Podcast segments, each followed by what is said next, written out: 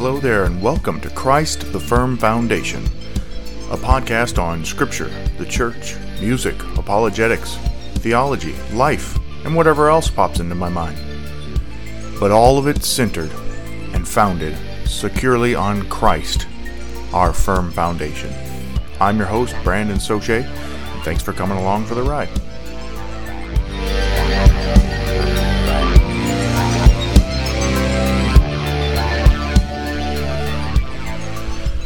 Live in harmony with one another. Do not be haughty, but associate with the lowly. Never be wise in your own sight. This is an interesting one. There are essentially two translations among the different Bible versions. One stream of translations puts it, as I have in the title, live in harmony with one another, while the other stream of translations translates it more directly, be of the same mind toward one another. These two translations may seem at first glance to be different, and perhaps irreconcilably so, but I want to show that they are not. They point to two different, but connected, interpretations of the Greek. Live in harmony. The Holy Spirit, through Paul, is commending his people to be of the same mind, to be unified in the way that we think and feel. This can be interpreted as being in harmony with one another. Christians ought to be unified with one another. As musical harmony is different notes coming together to form a more complete and complementary whole, so the church is different people with different gifts and backgrounds coming together to make something that is more than the sum of its parts. But as one commentator points out, this is not merely a referring but as one commentator points out, this is not merely referring to intellectual beliefs.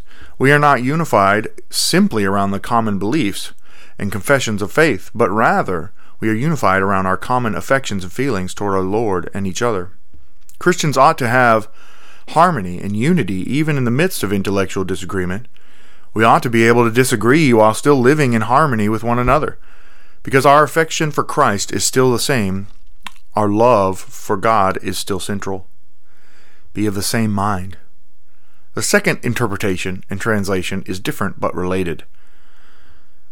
The New American Standard translates it Be of the same mind toward one another. Do not be haughty in mind, but associate with the lowly, and do not be wise in your own estimation. In the context, this one really pops. Paul doesn't stop with living in harmony or having the same mind, he goes on to say that part of being the same mind toward one another is not showing partiality.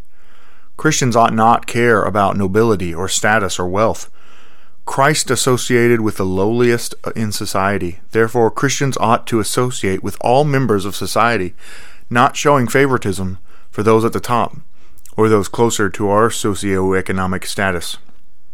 James makes the point even more explicit in his letter James 2, verses 1 through 5 says, My brethren, do not hold your faith in our glorious Lord Jesus Christ with an attitude of personal favoritism. For if a man comes into your assembly with a gold ring and dressed in fine clothes, and there also comes in a poor man in dirty clothes, and you pay special attention to the one who is wearing the fine clothes, and you say, You sit here in a good place, and you say to the poor man, You stand over there, or sit down by my footstool, have you not made distinctions amongst yourselves, and become judges with evil motives? Listen, my beloved brethren, did not God choose the poor of this world to be rich in faith and heirs of the kingdom which he promised to those who love him? Christians are called to love all people equally, to treat all people with equal dignity and respect.